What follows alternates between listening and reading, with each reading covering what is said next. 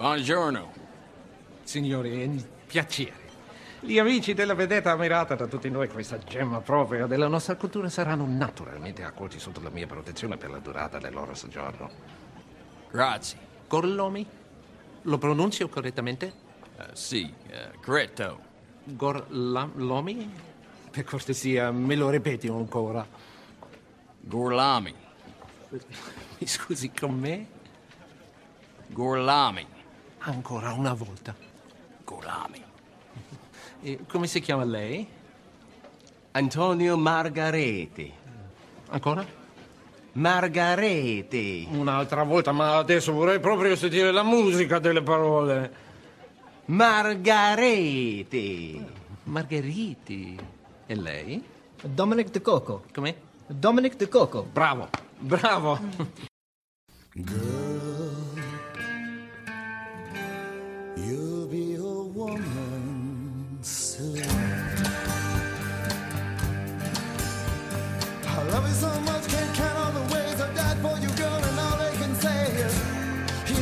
Your kind. They never get tired of putting me down, and I never know when I come around what I'm gonna find. Don't let them up your mind. Don't you look good? 3, 2, 1, valendo! Bem-vindos, senhoras e senhores, a mais um episódio do Procurando Bitucas barra participantes. E hoje, aqui comigo estão os meus digníssimos, o homem que não fez pacto com Satanás, mas toma uma cerveja com ele todos os finais de semana, Messias Júnior. E aí, galera, nação bituqueira, botocudos e biticunhas. Estamos aí. Vamos homem que deseja virar um traficante internacional de armas para alimentar a Al-Qaeda, mas o máximo que ele consegue traficar são todinhos estragados, o Washington Senna. Fala galera, olha eu aqui. Cara, que ótimo essa nova lei do Bolsonaro. Eu já comprei, eu já tô com um estoque gigante de estilingues, cara. E hoje temos uma convidada especial, amiga do Washington, de 14 anos. E hoje, durante o episódio, nosso objetivo maior é acabar essa amizade para ela descobrir de quem que ela era amiga desde então. Juliette, Julieta ou Juliette, se apresente como você bem entender, seja bem-vinda. Oi, boa noite, Juliette. Eu acho que a amizade vai sair mais fortalecida, hein? Mas vamos aí. É, a gente vai mudar isso aí daqui 30 minutos. Pode ligar o seu cronômetro aí que você vai ver que a gente acaba aqui em 30 minutos. E hoje, com esse crew aqui reunido, nós vamos falar sobre um, uma enquete, né, que o nosso sensacional pior editor da galáxia fez no Twitter. Se você não respondeu, já prova que você é um imbecil e não conhece o nosso trabalho, que é um trabalho de vanguarda, onde nós fizemos uma enquete falando sobre as obras de Quentin Tarantino. Se você não sabe qual é Quentin Tarantino, você é um capado imbecil de marca maior, mas vou passar a palavra para meu editor preferido, falar um pouco a respeito do homem, a lenda, o mito, não é o Bolsonaro, tá? É o Tarantino. Fala aí, Washington. Cara, primeiramente sobre, sobre a enquete, nossa, é, praticamente foi a China toda que votou. Foram bilhões de votos. É, praticamente parou o Twitter no dia. E vamos falar aqui do que interessa, né? Quentin Tarantino, ele nasceu como Quentin Jeremy Tarantino em 27 de março de 63, em Knoxville, Knoxville, condado de Knox, Tennessee. Ele é filho de Tony Tarantino, que era um ator e músico de origem italiana, e o resto você sabe, né? Mas foi putaria, sangue e muita morte. E vamos falar do que interessa.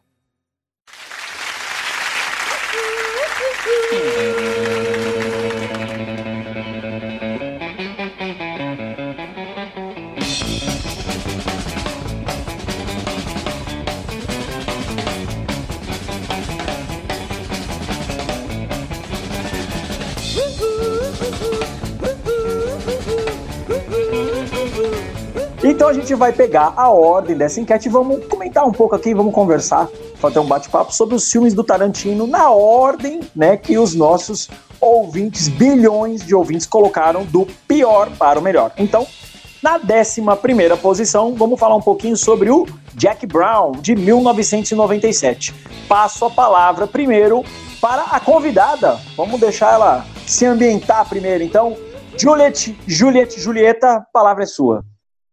Eu não tenho, nem. Não, não, não posso opinar.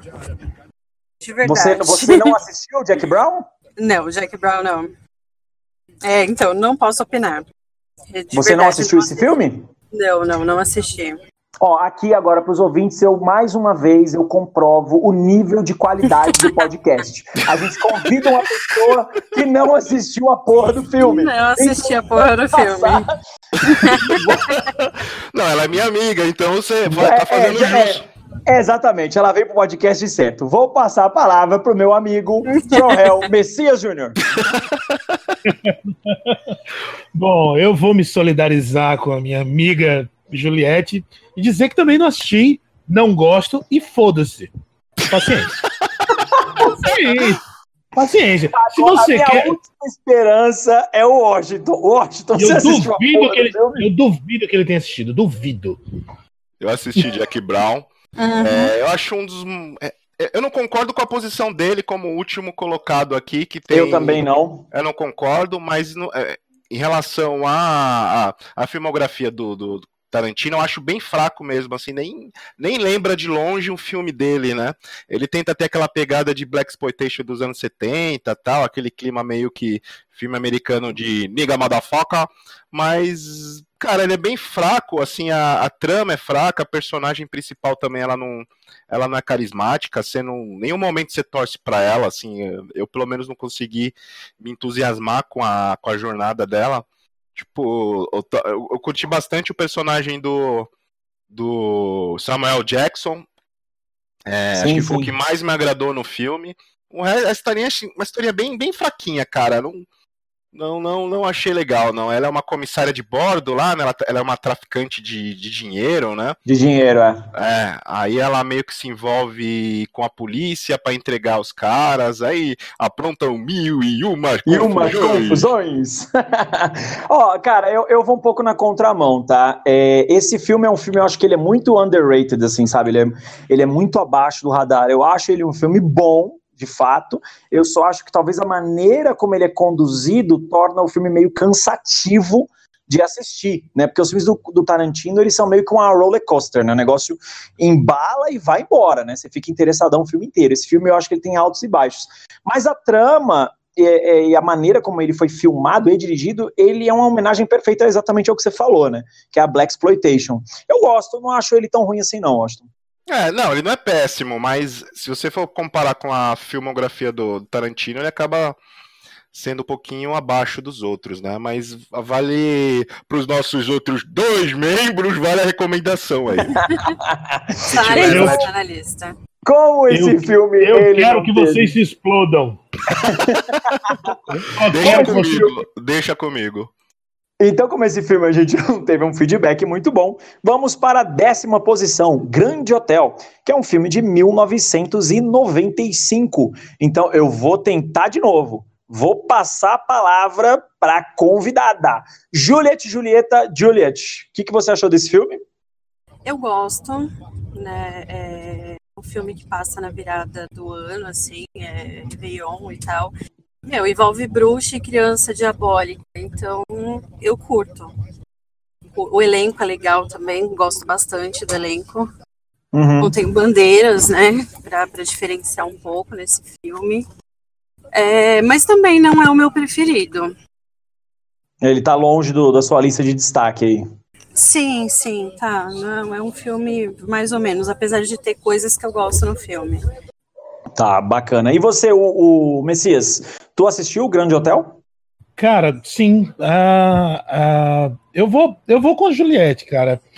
Pra mim é um filme, pra mim, né? Eu, achei, eu acho ele esquecível. É um filme que não marca muito, não brilha muito. Assim, eu lembro de pouca coisa dele, só de alguns pontos, assim. Então é um filme que, pra mim, nem entraria na lista, entendeu?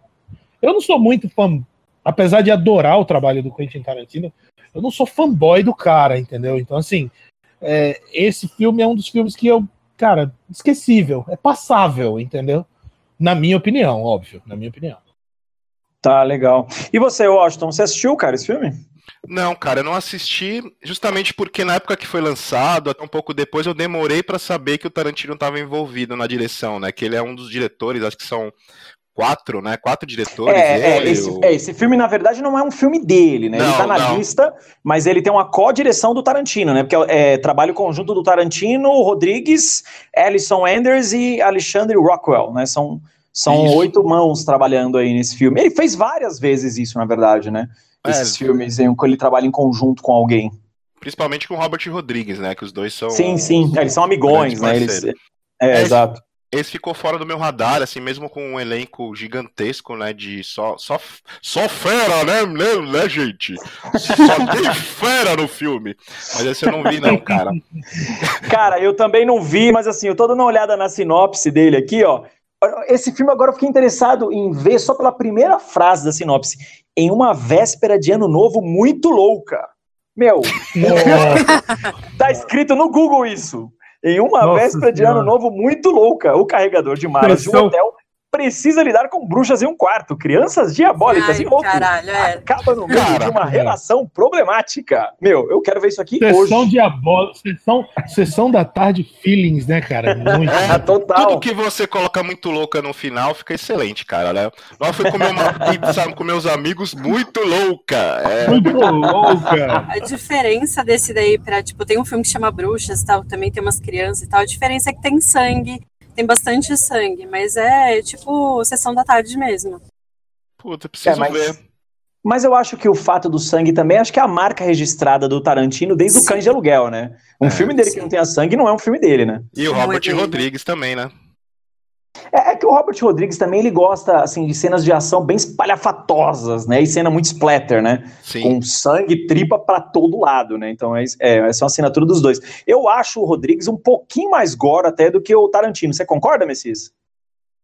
Ah, cara, sim, eu acho. Eu acho ele bem mais brutalzão, né? Assim, o, o Sim, sim. Tarantino, o, o Tarantino, ele criou uma, uma, uma um carimbo dele, né, cara?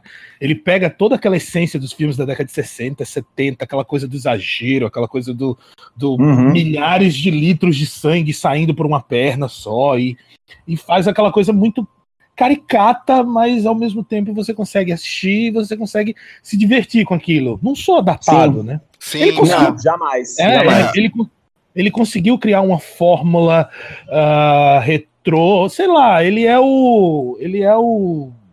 Ele é meio indie, e ele consegue passear muito bem pelo underground e conseguir fazer uma coisa legal e que todo mundo gosta. Todo mundo fica assim, nossa, isso é muito exagerado, isso é muito bizarro. Mas é exótico, né? Não é aquela coisa, sei lá, gratuitona, tosca, né? É verdade, isso que eu ia falar. A diferença dos dois é que o, o Rodrigues é um pouco mais gratuito, mas o Tarantino tem todo o contexto. Principalmente ele acaba sendo um pouco melhor, até por causa da construção dos personagens, né? A forma que ele constrói os personagens é muito foda, assim. Sim.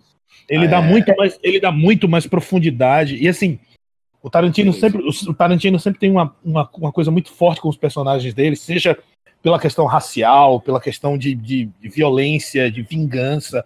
Os personagens são muito, muito, muito marcantes em relação à personalidade. Então, você se identifica de cara no filme com qualquer um deles, assim, você au- automaticamente você já nomeia o teu personagem preferido, entendeu? E o filme e o filme já fica no teu coração, ou então você olha e, putz, isso aqui não, isso aqui não virou, entendeu? Não dá É, pra concordo. As gostar. histórias se É aquela- encaixam, né? Isso. E assim, não dá pra gostar mais ou menos do Tarantino, né?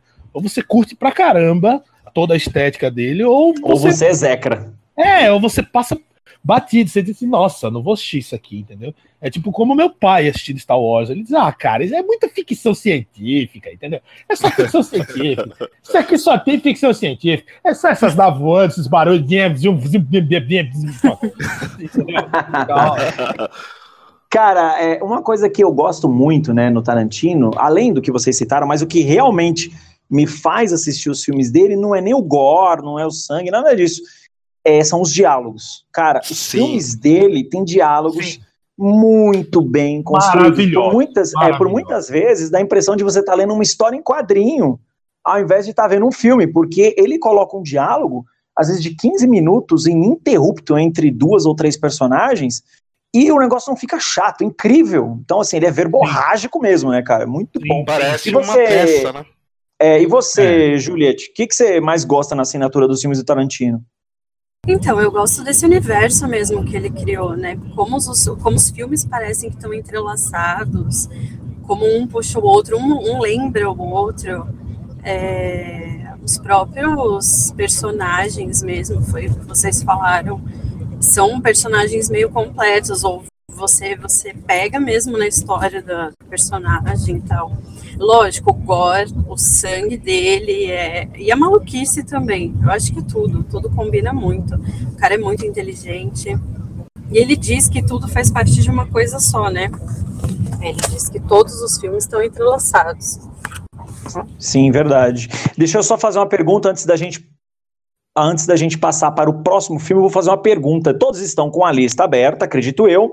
É, eu só quero que quando a gente for falar sobre o filme preferido, porque cada um de nós aqui temos um preferido do Tarantino, vocês só é, citem isso, tá? Esse aqui é o meu preferido do Tarantino, só pra gente ver se a gente vai concordar nas opiniões, beleza? Beleza, o, o preferido, tá bom. Quando chegar É. no meu preferido, eu É, falo. você só avisa. Tá bom. Então, Tá bom. passando para a nona posição, esse filme foi um projeto conjunto com o Robert Rodrigues, que a gente acabou de falar um pouco, né? Que foi o Death Proof, que aqui no Brasil saiu como A Prova de Morte. Esse filme é de 2010, ele foi lançado junto com o Planet Terror, né? O Planeta Terror, e ambos foram gravados com uma ideia muito legal, que é exatamente o que o Messias falou agora há pouco. Eles foram propositalmente gravados com a película ruim, e com a imagem envelhecida digitalmente para aparecer em filmes de salas velhas, em, que era típico nos anos 70, com a qualidade horrível. E tinha um nome para essas sessões, né? Quando você ia ver um filme e que você ia ver dois filmes na sequência, três ou até mais, isso era muito comum nos anos 70, tinha um, um, tipo um nickname para isso que se chamava Grindhouse. Né, e, era, e eram filmes muito toscões, podreirão mesmo. Então, Planet Terror e Death Proof, eles foram lançados exatamente assim, ao mesmo tempo. Só que o Planet Terror, né, com zumbis, uma maluquice muito doida, tinha aquela menina com a metralhadora no lugar da perna, a- acho que era, não sei o que, Dawson, o nome dela, aquela cena é, meu, impagável até hoje. E o Death Proof, que é onde o Quentin Tarantino conta a história do piloto de provas, malucão, que era um assassino, que gostava de matar as pessoas com acidentes de carro onde ele mesmo estava envolvido, meu, muito legal, eu adoro esse filme. Kurt- Esse é um dos Kurt meus Russell, né, preferidos. cara? É, é, o Kurt Kurt, Russell. Russell, meu. Kurt Russell num papel genial. Então, começando agora pelo Messias. Messias, o que, que você acha aí do Death Proof, na nona posição? É, cara, você. Eu, eu gosto bastante, ele é muito legal. É, e é como você falou, acho que você resumiu muito bem, entendeu? Ele tem toda.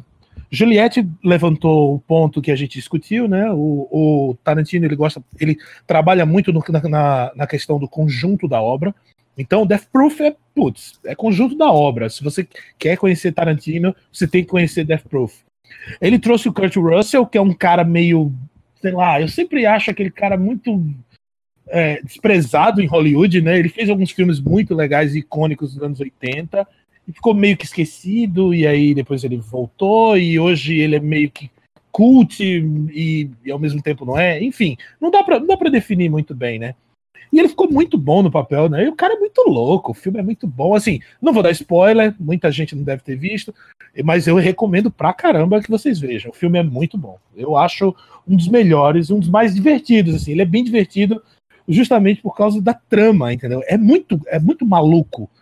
Tinha que sair da cabeça do Tarantino, né? Então, Verdade. eu, eu acho você- muito legal. E você, Juliette, o que, que você acha desse filme, Death Proof? Você assistiu? Eu assisti. Eu acho ele, no começo, assim, acho que principalmente pra mulher e tal, ele é bem ceticista. Ele expõe bastante, mas a virada dele é demais. Da- das mulheres fodonas e tal. É, eu acho que ele tenta mostrar um pouco isso, tipo, não vai se enganando. É, e acho também, é essencial para você entender um pouquinho da, da história toda dos outros filmes. É isso. Bacana. E você, Washington, o que, que você acha do Death Proof? Cara, eu gosto, eu acho melhor até do que o Planeta Terror lá do Rodrigues. É, Você percebe como o Tarantino tá meio que se divertindo, né, com o filme, né? Que você é, todo o clima, toda aquela homenagem ao- aos filmes aos filmes bizarros e trash da década de 70 e até de 80 mesmo, né? Tem todo aquele clima lá de terror, como a Juliette falou, o sexismo, né? Bem, bem impregnado ali. E o Kurt Russell, cara, tá bem legal, né? Ele é um cara, como o Messias falou, é um cara meio que esquecido, mas eu gosto bastante dele, assim. Ele, ele é um bom, não é um excelente ator, mas é um cara que chega lá e resolve, né? É, é, um filme divertido, bem recomendado. Não é um dos melhores dele, assim, acaba passando despercebido, mas aquele filme pipoca pra, pra você ver antes do Faustão, é na, na temperatura máxima. Globo, paga nós. O Kurt Russell tá muito bem nesse papel. Tipo, Tá, não, tá acho bem que não mesmo. tinha outro cara pra fazer. É verdade, ele Sim. tá bem solto, né? Ele, ele, ele comprou bem o personagem, né? Sim, sim. Você achou? Vamos passar para o nosso oitavo filme aqui na listinha, que é o Sin City, A Cidade do Pecado. Sin City também é mais um filme feito a várias mãos, né? Várias pessoas participaram desse filme. E o Quentin Tarantino ele tem uma cena, que é a cena do Dwight, né? Que ele está dirigindo no carro, conversando com o defunto do lado dele. E o Dwight é, e o Dwight tá tão doidão nesse filme que o defunto responde. E o defunto ele era interpretado pelo Caramba, esqueci o nome do ator, que é o Del Toro. né? É o, é o, é o Del Benício. Toro lá com o negócio enfiado na. Benício Del Toro. É, É. Benício Del Toro, é. Com Toro. negócio enfiado na cabeça e ele trocando ideia com o defunto. Então, vamos falar um pouquinho do Sin City, né? O projeto, depois a gente fala a, a respeito dessa cena específica. Começando pela Juliet. Juliet, você assistiu o Sin City, o primeirão? Assisti, acho foda. É um dos meus preferidos, não é o. Mas eu acho assim muito foda. E o que você tinha comentado dos diálogos e tal. Nesse filme é quadrinho mesmo. É, eu acho muito, muito, muito bom. Eu não, não tenho nem assim o que comentar particular. Os atores, puta, não, não tenho nem o que falar. Eu acho muito É. foda esse filme. Esse filme é genial. E você, Messias? É, bom, Messias, eu sei que assistiu Sin City. O que, que você acha do filme, da obra? Cara, putz, falar de Sin City é foda, né, cara? Pra mim, eu, eu vou continuar na mesma linha de raciocínio da Juliette. Cara, pra mim é um dos melhores, não é o melhor, mas é um dos melhores, é o top 3 meu. E é maravilhoso, cara. É um gibi passando na frente da, da tua TV, entendeu? É isso. Maravilhoso. Os personagens extremamente densos. Os caras conseguiram literalmente pegar o gibi, pegar todo o quadrinho e jogar na TV e fazer você assistir. Eu acho como obra perfeito, impecável. A, a fotografia, bom, eu que sou fotógrafo, né? A fotografia desse filme é uma coisa absurdamente linda. Cara, é maravilhoso, entendeu? Bruce Willis tá maravilhoso. O Mickey Herc, que é um cara que tá. O Bruce Willis, velho, ele caiu É, cara. luva. É. Exato, exato. É, o, o Mickey Herc, né, cara, que tava esquecido também, era um cara. É, que ele, junto com o Kurt Russell, ele é, é aquela galera do. Os semi-brucutus dos anos 80 que fizeram um certo sucesso e deram uma sumida.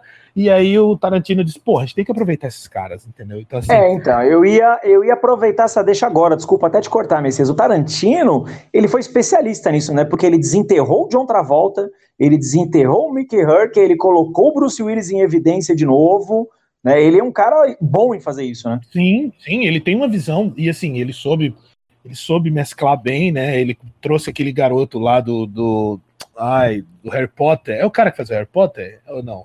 Não, é, o- você- não, é o cara que faz o Senhor dos Anéis. Frodo, é o É o Frodo. Frodo, o Frodo, o Frodo. O. Elijah Wood, Elijah Não, Wood. é Elijah Frodo. Wood. Isso, É o Frodo. Elijah Wood, Elijah Wood. Então, assim, É o também, Frodo. não. o Frodo, puta, é o Frodo, é o Frodo, o Frodo. É o Frodo grande, é o Frodo gigante. então, então, assim, também sem dar spoilers. Gente, Sin City é uma, é uma obra-prima. Ele é Messias, maravilhoso. vai se fuder, Messias. Aqui é procurando bitucas, enfia spoiler no rabo de todo mundo. Quem não assistiu claro que Sin não. City, que se foda. Não. Como é que você escuta Não, essa porra claro Sin. City? Não, até porque não, até porque é o seguinte, se a gente for dar spoiler de Sin City, fudeu, porque são 200 histórias acontecendo ao mesmo tempo no filme, entendeu? E todas se entrelaçam. Então assim, você tem que assistir o filme, não dá pra dar spoiler. É diferente, por exemplo, de um Django ou qualquer outra ou um Kill Bill, não dá. É, é uma linha maluca, é é uma cidade, cara. Você assiste o filme de diversas coisas que estão acon- acontecendo numa cidade. Então, maravilhoso. Indico pra todo mundo. Para e vai. Se você não assistiu Sin City, para agora, procura é um Sin City merda. e vai assistir. Você é um E merda. sim, e você, você, e você é um merda. E você é um merda, claro. Você, Washington, o que, que você acha aí do Sin City e a cena específica do Tarantino? Cara, a, a cena, ela é muito cara do Tarantino, né? É, eu lembro quando eu assisti, eu assisti até com o esposo da Juliette, isso há muito tempo atrás. Nós dois fomos assistir. Hum, nós juntinhos. Cinema, Hum, Revelações. Revelações no episódio de hoje, já gostei. Eu sabia, Por isso eu sabia. sabia. Por isso que o Alan falou que a amizade vai acabar. Eu estou falando que essa, que essa amizade vai acabar. Revelações É. do Procurando Bitucas. Cara, na hora que você vê a cena, você fala, putz, o Tarantino fez. É, é a cara dele, né? Muito cara dele. O, a- aquele cabeça lá decepada falando com o cara. E o resto do filme, cara, como todo mundo falou, é sensacional. É o tipo de, de adaptação de quadrinhos que eu gosto, assim, com essa, esse cheiro bem autoral, né? Esses, essa característica bem diferenciada, a fotografia, o elenco de peso, a história boa, assim, você te gruda na, na cadeira, né? Não é aquela coisa com aquela fórmula açúcar e todinho, igual a Marvel tá fazendo, né? Tipo, cara, e já tem um século, né, que foi lançado, 2000 e 2005, cara. Olha quanto tempo já tem e ainda soa muito Já. bem, né? Não só Não, é um adaptado, filme. É um filme que, que vai demorar muito pra envelhecer. verdade. E outra, e é um filme que não tem vergonha de ser um filme baseado em um quadrinho. Ele tem a estética do quadrinho, ele tem a noção do quadrinho e ele não tem essa vergonha. Ele é caricato mesmo, ele é zoado mesmo, ele trabalha luz e sombra da mesma forma que tá no, no gibi. É onde é a, a experiência é a mesma. E é isso que eu acho de mais feio, genial. né? Exatamente, cara. Fica lindo. Você assiste e você diz assim, pô, os caras não estão com vergonha de fazer um, um, um filme de um, de, uma, de, uma, de, um, de um gibi, entendeu? Sendo bem, bem grosseiro. É, ó, sobre, sobre Sin City, assim, quando eu fui assistir o filme, eu já tinha lido todas as HQs que compõem a obra, né? Porque o filme, Uhum. ele adapta algumas HQs, que é A Grande Matança, O Assassino Amarelo e a primeira minissérie intitulada Sin City. Então ele conta a história do Marv, né? Ele conta O Assassino Amarelo, que é a história do Bruce Willis, que é uma história Sim. de vingança, né? Lá com a família Rock, que é a família que manda na cidade. E também tem A Grande Matança, que é a história do Dwight e as prostitutas serial killers fodaças que Foda. comandam a, a região baixa lá. Então, assim, pra mim, o Sin City, ele foi um marco na época justamente porque os caras conseguiram colocar HQ em movimento. Então, depois que eu assisti ele algumas vezes, eu comecei a pausar o filme propositalmente e deixar parado só pra analisar. Cara, a estética desse filme, como o Messias bem apontou, é uma fotografia tão linda que você pode parar em qualquer momento o filme, pega a HQ e compara as cenas dos quadrinhos e o filme são transcritas à perfeição, velho. Então, Exatamente. mim, o maior mérito desse filme é isso, assim, eles transcreveram à perfeição. Então, quando a gente fala, né, ah, quais são as melhores adaptações de quadrinhos para o cinema, no contexto, talvez nós tivemos outras muito melhores, melhor desenvolvidas. Na parte visual, Sin City não tem competidores. Sin City é or concur. Não tem ninguém que fez nada igual aquilo. E é engraçado que após uma obra tão bem sucedida, né, os caras voltaram para fazer o segundo filme, e o segundo filme já ficou bem aquém do primeiro. Ele é mal Muito. dirigido, eles pegaram um arco que não é tão interessante, haviam arcos mais legais para serem filmados. Então a Dama Fatal, né, que é o segundo filme, ele passou, meu, abaixo do radar de todo mundo de um modo geral e ele Sim. recebeu críticas Ele bem, é bem pesadas na cansado, época. né, cara? Ele é um É, filme é, muito cansado, é um filme É, bastante exato. cansado. Ele, Então, assim, ele, eu acho que não ele- precisava ele ter não- existido o segundo. É, ele não traz novidade, ele recicla a- os, os pontos bons do primeiro, mas sem a, a, a parte boa do primeiro, que são as histórias e os arcos. Como você falou, ele é um filme que cansa. Você vê, o- você vê o segundo e você diz, putz, é, o primeiro te dá uma sensação melhor de prazer, entendeu? É, É, aquela verdade. coisa, né? Você tomou um porre com- Você tomou um porre, que, sei lá, com cinco garrafas de vinho, e aí você quer tomar o mesmo porre com uma garrafa só? Não vai, cara. Não, vai Não dá. Mas eu acho que a ideia foi vender isso mesmo. Tipo, primeiro você curtiu pra caralho, todo mundo ficou louco. E aí o segundo eles tentaram a mesma vibe, mas não, não rolou. É, é verdade. É, o Frank Miller, né, cara, ele, ele tentou é, a todo custo entrar aí nessa, nessa verve de direção e se mostrou fracassado, né? Você pega esse filme mesmo, você pega aquele, o Spirit, que é uma vergonha alheia total, Total, e, total. e é foda, assim, mas beleza. É, um dia a gente vai falar do Frank Miller. É verdade. Rende um episódio. Rende um episódio. E passando para a nossa sétima posição na enquete que movimentou bilhões de acessos no Twitter, vamos falar agora de Cães de Aluguel. Cães de Aluguel é o meu segundo preferido do Quentin Tarantino. Cães de Aluguel é o filme de estreia do próprio, né? ele é de 1992 e ele traz uma história muito fechadinha, muito enxuta e um foi um dos filmes de assim com o orçamento mais baixo da história e meu rendeu muita grana para ele e o estrelato imediato. Então, começando agora pelo meu amigo Washington Senna, Cães de Aluguel. O que, que você acha desse filme? Cara, excelente. Ele não é um dos meus. Ele não tá no meu top 3, mas mesmo assim eu acho ele muito bom. Acho que acabou. Eu demorei um pouco para vê-lo. Ele saiu em 92, mas eu acho que só em 99 que eu consegui, que eu assisti. E já tinha visto outros filmes dele que chamaram mais atenção do que, do que esse. Mas, cara, e foi uma pena não ter visto na época que tinha um pouco depois do lançamento. Ele é muito bom, cara. Você percebe mesmo que ele é o primeiro filme do Tarantino que você que dá para sentir ainda aquele experimentalismo, né? Um, um novo, uma nova estética de o cara tentando criar um gênero, tentando criar uma marca ainda, você percebe que não é ele totalmente inteiro, né? Mas você, você sente aquele cheiro de coisa boa ainda pela, pelo que viria a seguir, né, com os outros filmes, né? É um, é um filme bem, bem bacana, cara. E eu gosto bastante do Steve Buscemi, né, que é o Harvey Keitel, também o Tim Roth também, que ele, o personagem dele É, o acho Tim bem é legal. sensacional esse filme. Sensacional, é. E o Harvey Keitel também, né, cara? Eu, eu gosto bastante do. Mr. White. É. É um Mr. filme White. completamente recomendável, meu.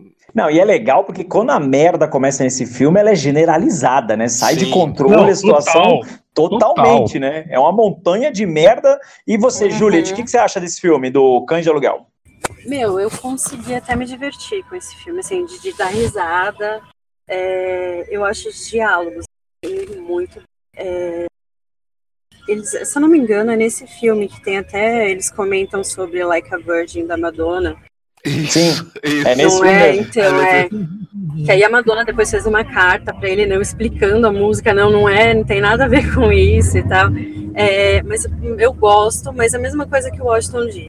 É, não sinto também que ele tá tranquilo, ele tá soltando tudo o que ele podia. Ele parece que tá meio como o Tarantino, né? Ele parece que fez mesmo com o pé atrás, assim, tipo, deixa eu ver até onde eu posso ir. Mas é um filme muito, muito bom. Também não tá entre os três primeiros, mas é um filme que eu vi e revi para poder entender os diálogos, porque são grandes, são interessantes e misturam é, o começo do filme com o meio do filme, com o final do filme, e você tem que, tem que prestar muita atenção e, e eu revi para poder entender mesmo as falas. Porque a, a merda, quando dá merda, é geral mesmo. É, essa ida e volta, ida e volta no tempo, é, acabou se tornando a assinatura dele, né? Nos filmes dele, isso virou uma assinatura, né? E você, Messias, o que, que você acha do Cães de Aluguel? É, cara, bom, acho que todo mundo já falou, que é exatamente isso, cara. Ele é, ele é muito bom, ele é bem, ele é bem, bem construído, bem, bem feito. Mais uma vez, sem spoilers. É um filme que vale a pena você assistir com atenção. Você sente que é um Tarantino ainda tímido, mas você já sente o potencial dele na quantidade de loucuras que ele tá querendo fazer num filme. E, e assim, o Washington já falou os pontos dos, dos personagens, Juliette também já levantou algumas coisas. E realmente, cara, chega uma hora que o filme vira um caos, entendeu? Então você vai. Se, se você gosta de aquela, daquela coisa policial, trama, confusão e muita merda, vai de boa, assiste que você vai curtir pra caramba. Ele é muito bom. Não também É, não tá no cara. meu top 3, mas é um filme bom, é um filme muito bom. É, eu, eu vou explicar por que, que ele tá no meu top 3, tá? Por que, que ele é meu segundo preferido, né? Porque, assim, um primeiro filme de um diretor, geralmente ele serve para três coisas. Para apresentar o cara para o mundo, para dar a identidade dele, de- seja de assinatura, de condução de cenas, ou até mesmo para apresentar atores, né, que ele gosta de trabalhar, porque, por exemplo, tanto o Tarantino quanto o meu amigo lá do Interestelar, o diretor da Nolan. trilogia Batman, O o Nolan. Pode Nolan. prestar atenção, eles têm é, a mania de trabalhar com os mesmos atores. Não, é Eles patotinha. têm- patotinha. É, é, é patotinha. Então, assim, o Tarantino, pode ver que muita gente que trabalhou com ele no Cães de Aluguel trabalhou com ele várias outras ocasiões, Sim. várias outras. Sem né? dúvida. Então, isso, eu acho que isso serviu muito para mostrar essa marca dele. Então, mostra isso, a linha de direção que ele gosta, as tomadas de western, né? Os filmes de western nos anos 60 e 70, principalmente os filmes que são gerados no western spaghetti, que era a vertente italiana, eles tinham tomadas de câmera ininterruptas durante 5 a 10 minutos. E isso Tarantino colocou exatamente no primeiro filme de cara, assim, ó, pá! Você tinha tomadas ininterruptas, meu, sem nenhum corte de cena, de 10 minutos. A câmera parada, ela só se movia no cenário, mas não existia o corte, não existia a mudança, nada. Eram os atores falando sem parar e sem corte nenhum. Isso eu já achei sensacional. Ali ele também apresenta o gore, né, o excesso de sangue que ele gosta de colocar, e os time travel dele, né, vai, volta, vai, volta, vai, volta. Então eu gosto muito desse filme, né, eu deixo ele na minha segunda posição particular, justamente por isso, porque ele tem todos os elementos que o cara manteve durante a carreira dele, e eu acho que ele aplicou muito bem num trabalho de estreia, assim como fez o Nolan no Amnésia, né, que é o primeiro filme dele, do, do aliás, é o Amnésia? É, o Amnésia, é o primeiro filme Amnésia, Nolan. isso. É, então acho que esses dois diretores, assim, para mim é muito marcante essas características tão fortes nos primeiros filmes e que se mantiveram no decorrer das obras deles. Então, passando agora para nossa sexta posição, esse por mim poderia estar na última posição, tá? Concordo. Oito Concordo Odiados. totalmente, É, cara. Os Concordo Oito totalmente. Odiados. Os Oito Odiados é um filme de 2015. Ele é, é, saiu recente, ele não teve boa repercussão nem no cinema, nem nas redes sociais e nem na internet. Então eu vou começar com o dono do ódio, que nem deixou eu terminar de falar e já falou concordo. Vai, Messias, o que, que você achou dos Oito Odiados? Um lixo, um cocô, uma desgraça. Perdi meu tempo, gastei meu dinheiro, saí de casa, fiquei três horas sentado numa porra de um cinema pra ver esse bando de retardado trancado dentro de uma sala conversando bosta pra caralho. Nossa, que filme lento. Nossa, que sono, cara. Puta que pariu. Assim, de longe, tudo bem, eu não assisti, é, como eu falei, né, eu não, eu não assisti Jack Brown, algumas coisas também eu não. Mas assim, cara, de longe, é um dos filmes mais chatos, mais lentos, mais cansativos e mais sem sentido que o Tarantino já fez. Ele é, ele é muito chato, ele tem atores maravilhosos, ele, tem, ele tinha tudo para ser muito bom, mas é um filme de que parece ter cinco horas e que não funciona. Tem um Verdade, final, verdade. tem um final muito bom. Ele tem um final muito bom, ele convence, ele tem a estética do Tarantino, ele tá, tá tudo lá, tá tudo lá. Ele só precisava ter meia hora. Se ele tivesse meia hora, ele era perfeito. Perfeito. Mas é muito cansativo, ele não funciona. Pra mim não funcionou. Eu fui pro cinema e eu dormi, eu cansei, eu xinguei a mãe do Tarantino no meio do filme, cara. Puta que pariu, não dá. E você, Juliette, o que, que você achou dos Oito Odiados? Então, eu não perdi meu tempo, eu não assisti. É, Adorei, adorei, adorei. não, não tive esse problema, não. Essa eu passei. E você, Washington, o que, que você achou dos Oito Odiados? Cara, realmente, o, final dele é bem legal. Ele, só, só o final funciona. Parece que você tá. Você dorme o filme todo, porque o filme demora pra esquentar, você não.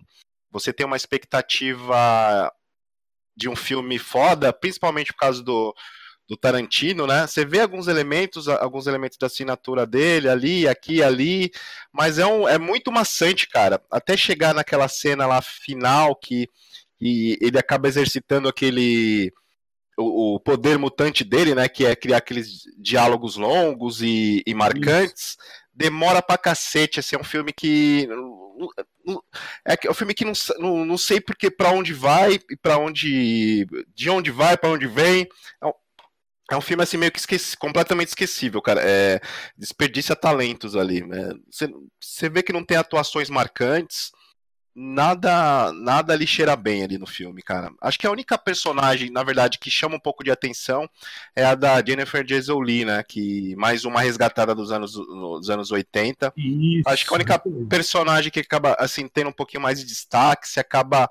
Porra, mas que que que, quem é essa mulher? aí? O que, que tá rolando? Assim, a única curiosidade que eu tive no filme, que eu não mudei pro SBT, foi pra. Foi porque eu queria saber o que tava rolando com ela.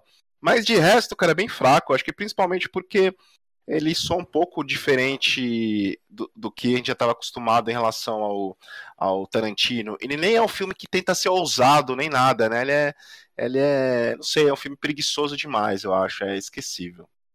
Cara, assim, ó, eu com os Oito Odiados, assim, eu tinha tudo pra gostar desse filme. Primeiro, é o western.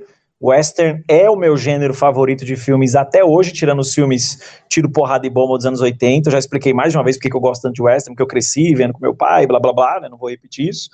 É, e ele tem um elenco super estelar, né, cara? Meu, Samuel Jackson, Kurt Russell, a Total, própria cara, Jennifer, que você total. falou, Tim Roth, o Michael Madison, que trabalha com o Tarantino desde o primeiro filme. É, e ele é legal porque esse filme ele dá um destaque para Zoe Bell, né? A Zoe Bell é uma stunt, né? Uma, uma, é uma dublê, né? Uma dublê das partes físicas da Uma Thurman no Kill Bill. E ela também é uma das personagens que participa no Death Proof, que a gente falou agora há pouco. É uma personagem fortíssima lá no Death Proof. E aqui nesse filme ela tem um papel menor, né? Ela é quando chega na carroça. Né? Quando a carroça chega, ela é uma das que participam lá daquelas cenas. É assim, o meu problema com esse filme é tudo que vocês falaram. Né? Então, assim, o filme ele é muito lento. Ele é muito mais longo do que deveria ser. Eu acho que se esse filme tivesse uma hora e cinquenta, duas horas, ele seria muito bom.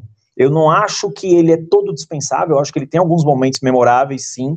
Eu acho que ele tem aqueles diálogos verborrágicos na veia que o Tarantino tão bem faz, só que o filme demora demais, velho. Então, você sabe quando a gente é, é, tá querendo bater uma e o, o bagulho não sobe, e você fica lá mexendo, mexendo, Não sei, mexendo, não e não fica sei. duro, e você mexe e não sobe, e você fala, não, eu vou insistir porque eu quero alguma coisa aqui hoje, e aí você mexe, mexe, aí na hora que fica bom dura um minuto, pá, acabou.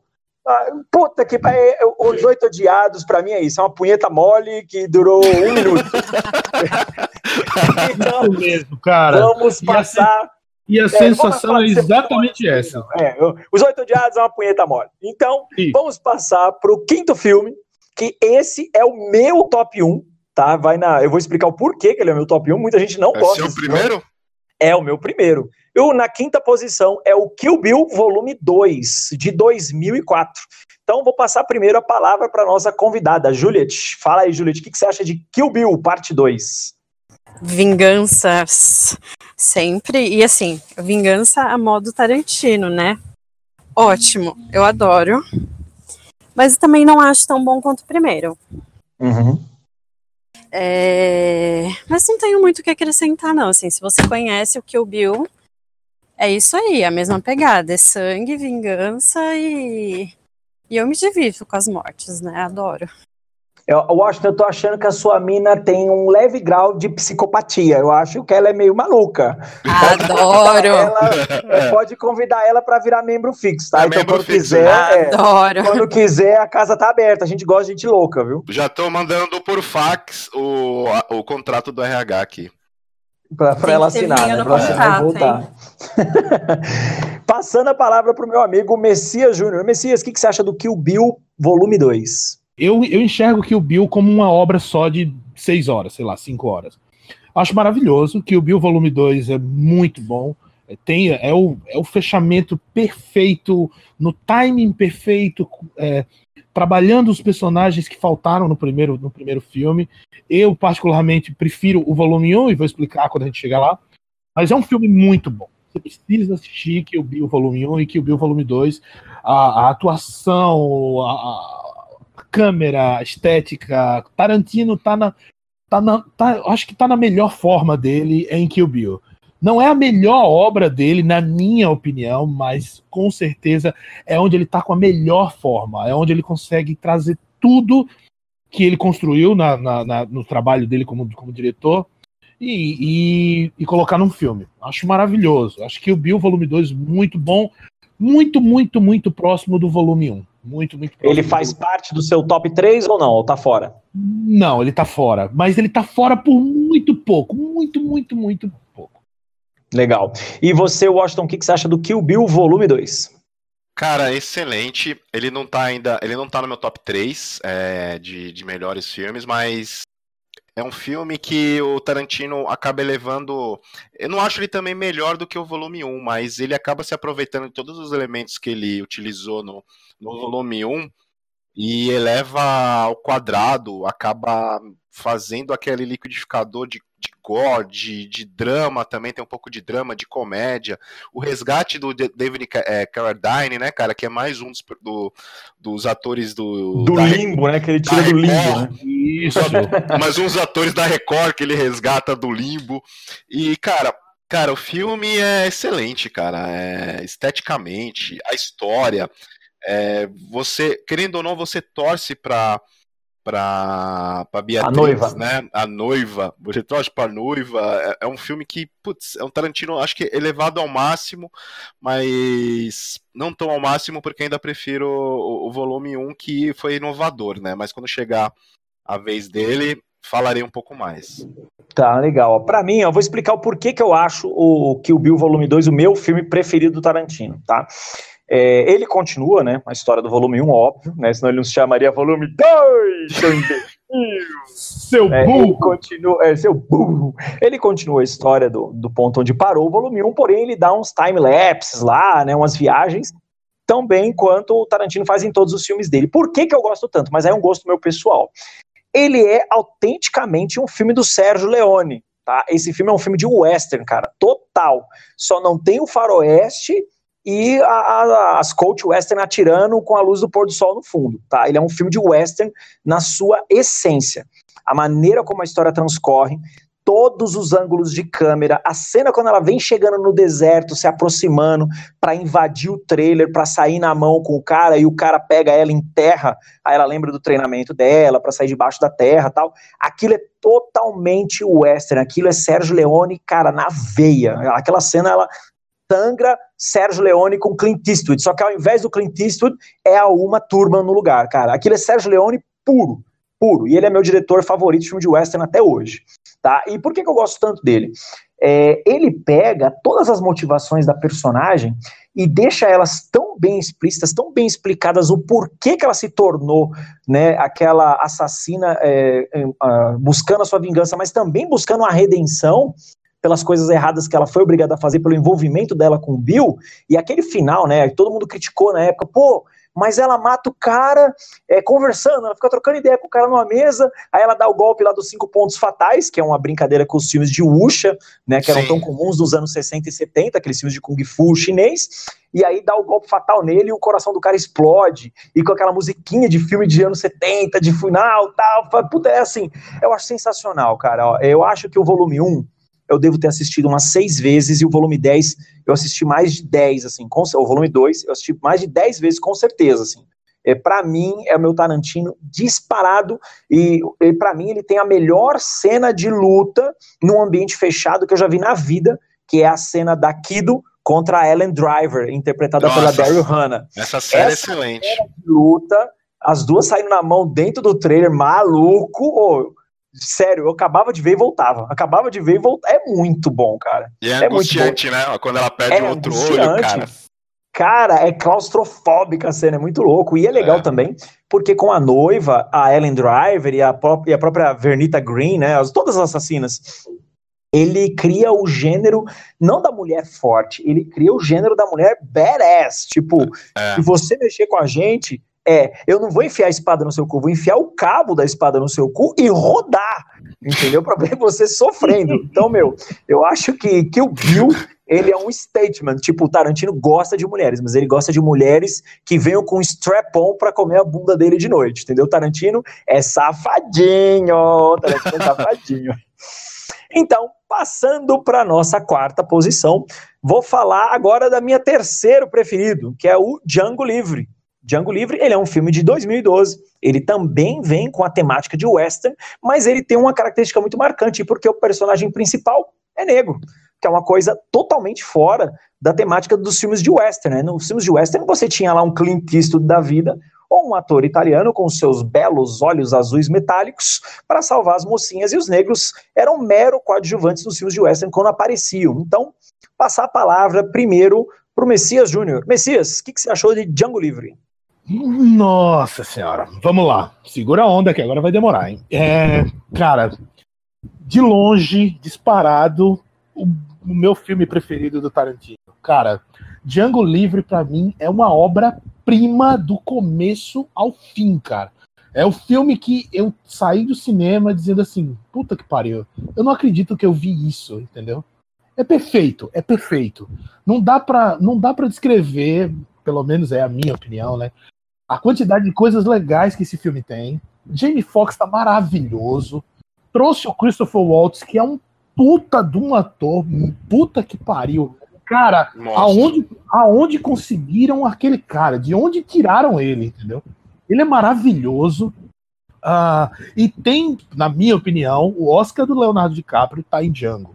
O filme é maravilhoso, como o Alan falou. É um western muito bem feito, muito bem bolado, que tem uma história muito absurda. E é um filme que cresce e ele não para de crescer. Ele está crescendo o tempo inteiro. Ele traz um, um, aspecto bem complicado, né, que é a questão do racismo e a questão do, dos escravos na época, né, da, nos Estados Unidos e tal. Então aborda um tema muito espinhoso. É, ele é extremamente gore também, extremamente cruel. É um filme muito bom. Para mim, é uma obra-prima. É um filme que me, literalmente ele me emociona. Me emociona porque eu consigo, não sei, não sei porquê, aí não vai dar para explicar. Eu consigo me conectar com o Django, entendeu? E com a história dele, com o sofrimento dele e com o crescimento dele e a, a forma a forma como ele na ignorância, que você vê que ele é um cara extremamente ignorante, é um cara que foi escravo a vida inteira. Sim. Ele consegue, vamos dizer assim, entre aspas, prosperar. Prosperar como homem, entendeu? É um cara que, como o Christopher Waltz fala no final, né? Cara, você vai ser conhecido como o gatilho mais rápido do, do mundo, entendeu? Assim, ele é muito bom, ele é muito bom. Então, assim, é, é coisa de fanboy mesmo. De longe, é o melhor filme que o Tarantino fez, na minha opinião. Ele é meu top 1 um, um total. E você, Juliette, o que, que você acha do Django Livre? Ele também é um dos meus. Não é o meu preferido, mas está no meu top 3. Eu acho que a coisa de se identificar com o Django é aquela coisa da gente torcer pro mocinho, né? É, tipo, ah, você vai me foder, então toma. É, curto muito, não acho ele tão, tão sangrento. Eu achei que podia ser um pouco mais. Juliette, assim, antes de você continuar seu raciocínio, eu posso fazer uma pergunta? Pode. Você bate no seu marido? Não. Não, a risada já confirmou, a risada já confirmou. Pode continuar. Porque essa menina só gosta de sangue, meu Deus do céu. Eu tô com medo dessa mulher. Eu só, eu só acho que temos uma psicopatinha aqui. É, exatamente. Eu acho que tem uma psicopata não. detected aqui. Mas pode continuar o seu raciocínio, Júlia. Gente, eu sou normal. Eu só não acho tão pesado. Eu só acho, acho que tem mais filmes pesados dele. Não, de verdade, eu não achei tão pesado. E achei foda, assim, a parte da, da bomba, da dinamite e tal, que ele usa dinamite e tudo, mas foi a parte, assim, o ápice. O resto eu não achei tão pesado, não. Mas eu Legal. acho que, que, assim, envolve tudo, a parte da, da escravidão do, do sul, do, dos Estados Unidos, e a gente sabe o, o qual o preconceito é grande lá e tal. É, meu, ele podendo salvar a esposa dele, enfim, eu acho que tudo isso é, é, bem foda. Tipo, você sente mesmo, eu tô ali contigo, vamos estourar tudo mesmo. É, meu, e o Leonardo DiCaprio, eu fiquei com ódio desse homem, como ele fez, é, como ele conseguiu é, ser tão racista, ser tão enfático, não sei. Eu não curtia muito os trabalhos dele, mas tirei o chapéu nesse para ele. Tipo, olhei como ator para ele nesse mesmo. Exatamente. É... Ele, ele, é muito não foda. É... Então, é, eu foi, achei foi muito foda. Filme, foi o primeiro filme que eu vi do, do, Leonardo DiCaprio que eu disse, puta, agora ele virou um ator. Agora Sim. ele realmente ele, ele perdeu aquela síndrome de, de Will Smith, sabe? Só faz papel dele mesmo. Então isso é um saco, é um saco isso. Então ele quando quando ele entra no filme, cara, ele é perfeito. A construção do personagem dele é perfeita. Como eu disse, o Oscar dele tá ali, tá ali. E você, Washington Senna, o que, que você acha de Django Livre? Cara, ele não tá no meu top 3, mas realmente ele é um filme muito foda, é, principalmente porque o Tarantino mexe numa, num vespeiro, né, que é falar sobre a história, a, a história da escravidão, né, e, e com a mão do Tarantino a gente não esperava outra coisa, né. É, lo- logo no início, cara, você já se conecta com a história do Django, você já compra a ideia dele, né, a história dele, em relação a todo o sofrimento que ele teve, e a jornada, né? Você fica torcendo pra, pra jornada dele ter sucesso, né? E, cara, como o Christopher Wa- Waltz tá foda, né? Ele. A parceria com o Christopher Waltz e o Tarantino rendeu mais um Oscar, né, pro Christopher Waltz, né? Acho que só fazer o filme com o Tarantino ele ganha Oscar, cara. O personagem dele também tá muito foda, né? Que ele que é o condutor da, do crescimento do, do Django, né? Ele que que bota pra fuder ele, que, que, que engaja o cara que, além de negro, Ele é é um o- homem. Ele é o mestre dos magos. Do, Ele é o mestre dos magos. É o Miyagi dele, né? Se- É, é o Miyagi, é o Miyagi. total. Cara, esse filme é muito tenso, cara. Aquelas cenas lá na mesa que o, que o DiCaprio quebra o copo, que parece que foi uma cena real que ele quebrou. Você sabe, é isso que eu ia falar. Ele, Ele quebrou quebra- o copo de verdade. É. Ele percebeu que cortou a mão e continua interpretando. Ele, não continua parou. cena, e o Tarantino, meu, tipo, fez sinal pra todo mundo: não parem de filmar, continua. E ele esfregou a mão toda ensanguentada na, na cara da atriz lá, da, da, da, esposa do, do Django. Cara, o, o final é muito tenso, cara. A, a forma com que o filme ele vai es- escalando o grau de tensão é muito foda, porque ele começa você já comprando a ideia da, do personagem fudido, né? Que você vê a ascensão dele, e você vê todo o aprendizado que ele teve, você vê ele chegando perto do- da, da conquista, aí você vê que, puta, vai dar merda, né? Que todo filme Tarantino é igual minha vida, né? Tem uma, uma hora que tá tudo caminhando bem, e tem uma hora que eu falo assim, hum, que cheiro de merda é essa? Quem pisou? Fui eu, eu que pisei, olha a merda rolando aí. Cara, é sensacional esse filme. Na época do Orkut, a comunidade favorita do Washington é a gente peida e sai caldinho. Eu lembro dessa. Era essa mesmo, eu que criei, eu era dono da comunidade. Eu era dono da comunidade. Cara, ele não, tá no, meu- ele, tá, ele não tá no meu top 3 por pouco, mas ele realmente é um filme muito bom, cara. É um- ele merece cinco bitucas.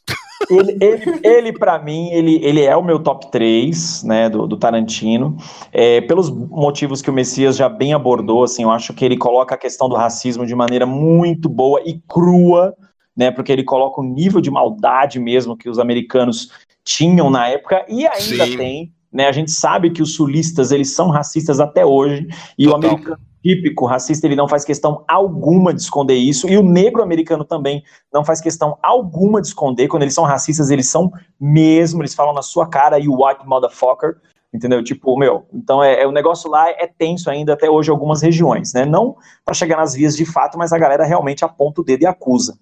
É, o Christopher Waltz, meu, não tem o que falar, o cara é um monstro, o cara é um monstro, o cara, ele não é um ator, sabe? Tipo, ele é a pica divina da atuação. Eu vejo ele como uma rola toda entumecida, cheia de veia, descendo dos céus pra atuar, cara, porque o cara é foda mesmo, Parece- sabe? É, Parece aquela é cabeça, aquela cabeça lustrosa, parece o Darth Vader, né? Exatamente, é. Ele, ele é foda. ele é foda.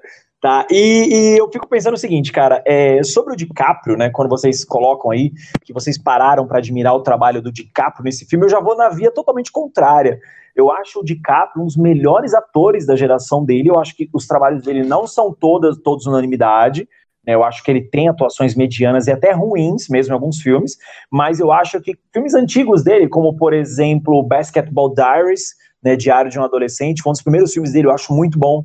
Gilbert Grape, que é um dos primeiros filmes dele, eu acho a atuação dele perfeita, ele era um molequinho naquela época.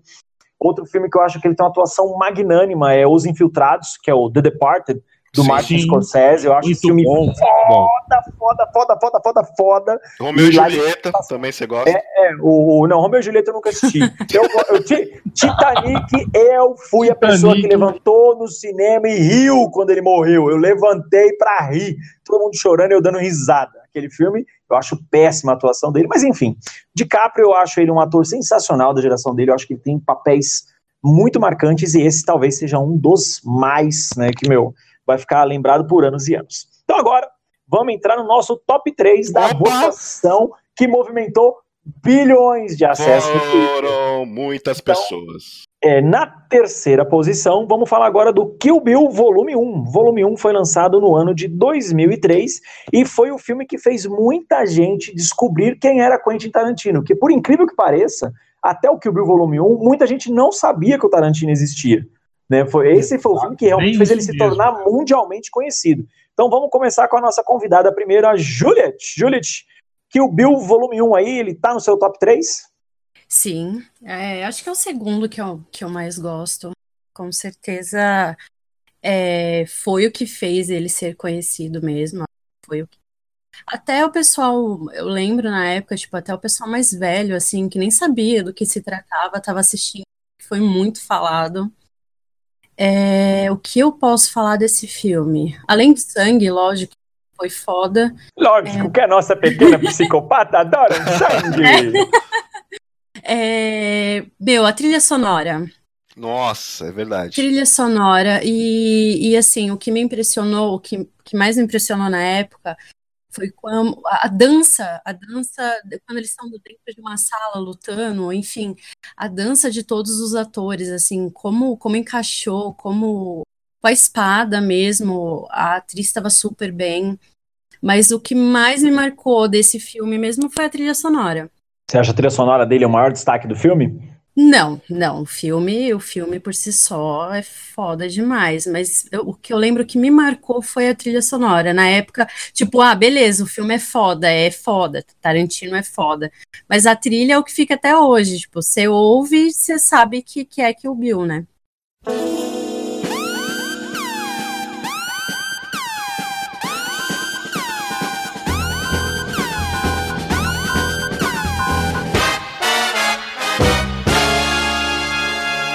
Então, eu eu acho, acho foda. E é a, como é que é o nome daquela. A Liu? Como é que é o nome dela? Lucy Ah, Liu. Lucy Liu. Lucy Liu. É, é, no Lucy filme ela se Liu. chamava O Ren Ishii. Isso. Orange. Velho, ela tá linda. Além de estar atuando muito, muito bem, ela tá linda no filme. Um contraste do caramba com a Uma.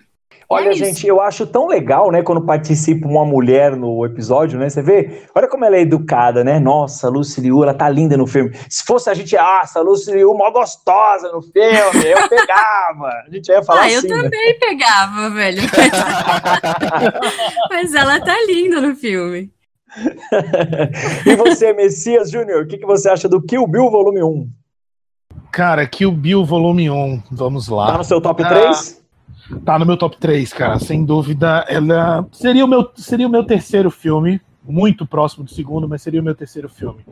Ah, Kill Bill, cara, como você falou, é o filme que introduz é, Quentin Tarantino para muita gente que não conhecia, né? Eu acho, eu acho que o Bill é uma obra linda, linda em todos os sentidos. Primeiro, a história é muito boa, uma turma perfeita, a trilha sonora, como a Juliette falou, maravilhosa. Tem alguns aspectos no filme que eu acho maravilhosos na, na questão do- do- da montagem do filme, né? Ele é um filme muito complexo. Ele tem aquela parte que eu acho extremamente linda, que é uma parte toda feita em, é, em desenho, que eu acho putz, Nossa, maravilhosa. É, Acho quando um conta o passado da Ishii. da Oreishi, que é todo contado em. Nossa, aquilo é muito maravilhoso. A, a trilha sonora realmente é muito marcante, as lutas e toda aquela coisa, e todo o caminho que se percorre, né? E é um filme que acaba e ele te deixa satisfeito, com um gostinho de você querer saber o final, mas ele te, mas ele te preenche. entendeu? É um filme que, assim, ele não é tipo, ah, sei lá, Matrix Reloaded, sabe? Que você assiste e fica, putz, parou? Blé. que merda. Putz, não, não me contou nada. Não, sabe, não, não fecha. Não, ele fecha, ele é bonito, ele como obra, ele funciona muito bem. Pra mim é o meu top 3, ele tá no terceiro lugar. E é um filme maravilhoso, maravilhoso. E você, Washington Senna, o que, que você acha do Kill Bill Volume 1? Cara, ele também ele tá no meu. Ele é a terceira posição no meu top 3. E é um filme que ele meio que reinventou, né? Ele, ele, ele acabou sendo um marco da cultura pop, né?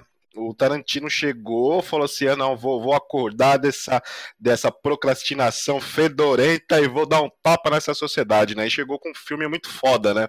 porque ele Verdade. esteticamente ele é foda, a história é muito foda, a trilha sonora é foda, personagem foda, ele pega atores assim esquecíveis, a própria a- a- ele, ele revive uma parceria novamente com a uma turma, né? E transforma uma turma numa puta é, estrela, né? Querendo ou não, uma turma ressurgiu assim de uma forma. Virou uma. Uma, uma puta estrela com uma personagem forte, né? Uma, uma personagem feminina Olha, forte você pra caralho. chamou a uma turma de puta duas vezes em menos de um minuto. Não, mas você entendeu o contexto. Não tô. ah, Você entendeu o contexto. É, cara, é excelente esse filme, assim. Totalmente excelente. É, as cenas de ação, toda aquela homenagem que ele faz aos filmes de Kung Fu da década de 70, né? Cara, é sensacional. O, o- aquela luta que ela tem lá na, naquele bar. é, Eu acho muito foda aquela cena. Que ele, que ele Contra os 88 loucos. 88 louco, meus 88 primos, possivelmente. Só que os meus são iranianos. Aí tem aquela bandinha japonesa bem bonitinha, aí de repente o pau começa. a- O pau toca solto, lá come solto legal. Cara, é muito foda esse filme. É, é totalmente recomendável e um filme que chegou.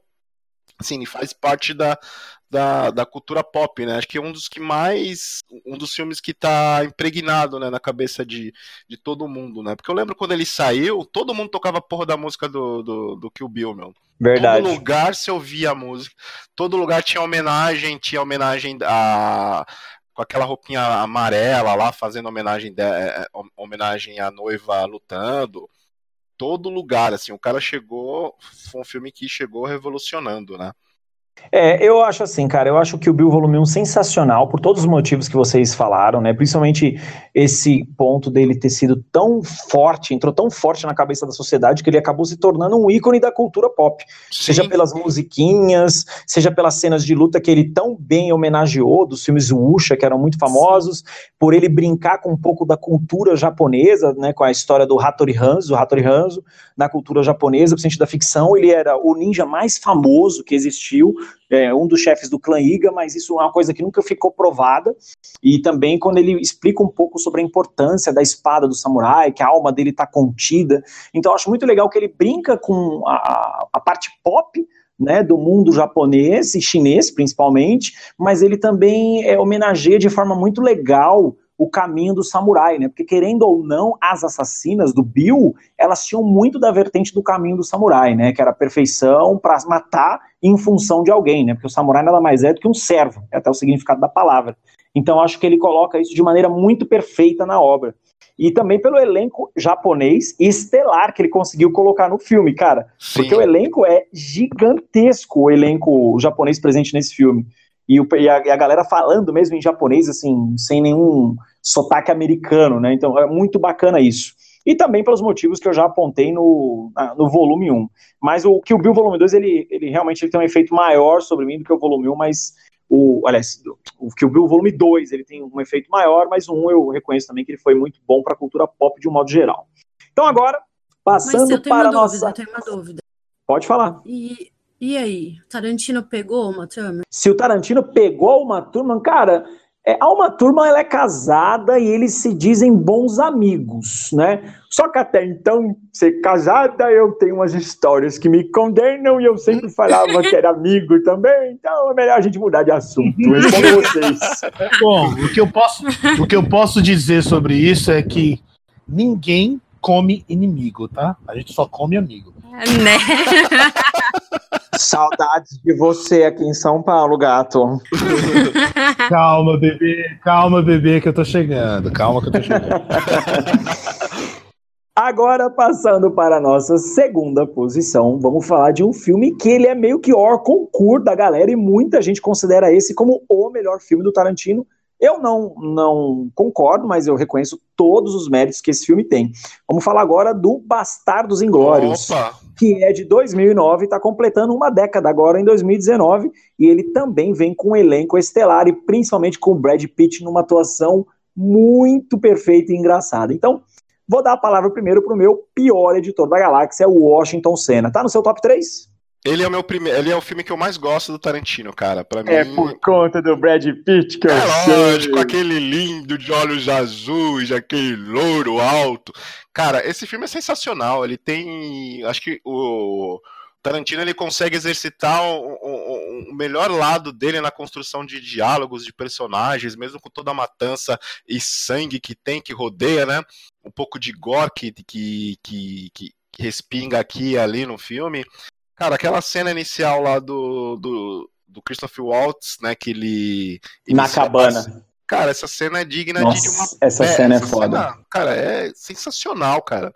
Essa cena, essa- aquela cena do bar também, quando eles estão lá, eles encontram a aquela atriz que eles vão iniciar a missão e, e tem aquela tensão naquele jogo, naquele jogo de cartas de adivinhação, cara, é outra parte ali que você fala, meu Deus, mano, que, que é isso? Que cena é essa, assim? É um- e, e todo. Ele consegue misturar vários elementos, é, tanto drama quanto ação, né? Quanto elementos de comédia.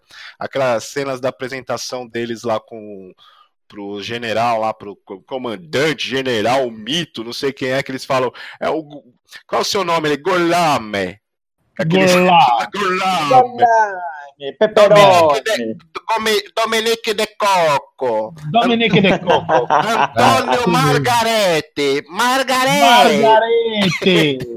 Cara, Ah, esse, esse, filme pra pra mim. Repete pra mim. Margarete. Margarete. Esse filme, cara, é sensacional pra mim. Acho que é o Tarantino elevado ao diabo, assim, tipo, no, no- ele- ele no- na potência máxima. E, cara, sensacional. E pra mim tá na segunda posição. É, eu só não vou culpar os meus ouvintes porque eles que bancam toda a nossa nosso conforto, né? E, e bancam toda a nossa estrutura aqui. Mas A mansão de onde nós estamos gravando esse episódio. gravando aqui é bancada por vocês, mas eu discordo, pra mim ele é o melhor filme ever do Tarantino. Ainda não, ainda não, ele não fez algum que, que derrubou o. Porque pra mim, você sabe, eu gosto de morte, eu gosto do grande urso achando a cabeça dos outros com um taco de beisebol, né? Essa é a minha vontade de todos os dias. E você, Juliette, o que, que você acha do Bastardos Inglórios? Tá no seu top 3? Melhor. É, É, é o acho seu top melhor. 1? É o top 1, com certeza. Tanto Legal, de sangue... fala aí o que, que você acha do filme. Ela sempre fala do sangue. Meu, eu tô- Mas como com que a gente vai mulher. falar Tarantino sem falar de sangue, sem A falar de primeira coisa, você vê assim, ó, ela não fala da atuação, ela não fala da atuação, fala nada. Né? Porque tem Do sangue. Porque tem sangue, sangue. a morte. É, Blood exatamente. Juliette. Juliette, Blood Blood Juliette, cara. É. Eu- É, então, eu essa cena que, o- que o Washington falou do bar e tal, eu acho foda. Acho foda, tipo, é, vamos fuder com aqueles na- nazistas mesmo e tal. É, o Brad Pitt também, acho muito boa a atuação dele. Não, nem é, tipo, no- não, não tem como negar que o cara é lindo, mas a atuação dele também tá muito É, foda. ele tá muito foda, é muito Sim, é, foi um filme que não foi tipo, ai, olha que bonitinho fazendo papel principal e tal. Não, ele tá foda no filme. foda. E nem é a pegada dele, né? Não, então, justamente por isso eu acho que destacou mais ainda. Não parece com nada que ele tenha feito. Até então não parecia com nada que ele tinha feito. E, e eu acho foda a história. Acho foda mesmo. A parte lá que, que, a, que a galera descobre o cara infiltrado lá só por causa do 3 que ele faz com a mão no bar também. É, eu acho essa esse detalhe sensacional também. Eu acho esse detalhe sensacional. Sim, é, eu acho que é de, então, é de uma sutileza também, uma, meio de uma brincadeira e tal. Você vê que o cara tá tenso, mas por nada, né? Ele acaba se entregando. E você, Messias Júnior, o Bastardos Inglórios, tá no seu top 3? Sim, com certeza. Ele é o meu segundo filme. Ah, Legal. Ele tá muito, muito próximo de Django. Como são coisas muito específicas, então não dá pra comparar um filme. Eu, eu diria que seriam os dois primeiros, entendeu? Bastardos Inglórios e Django. Mas eu tenho um amor um pouquinho maior pelo Django. Cara, o que dizer de Bastardos Inglórios? Eu sou um apaixonado, aficionado por Segunda Guerra Mundial. Então, cara, o filme se ambienta num, numa- numa- num dos momentos que eu mais sou fascinado na história. Al- Algumas palavras foram ditas e eu vou tentar pegar só essas palavras e, e discorrer sobre. Sutileza. Cara, o filme é muito sutil, ele é muito bonito. Ele tem uma história que começa de uma forma muito bem feita, que é a história da, da, da fuga da Xoxana e toda aquela coisa, tipo, da família toda sendo dizimada e tal.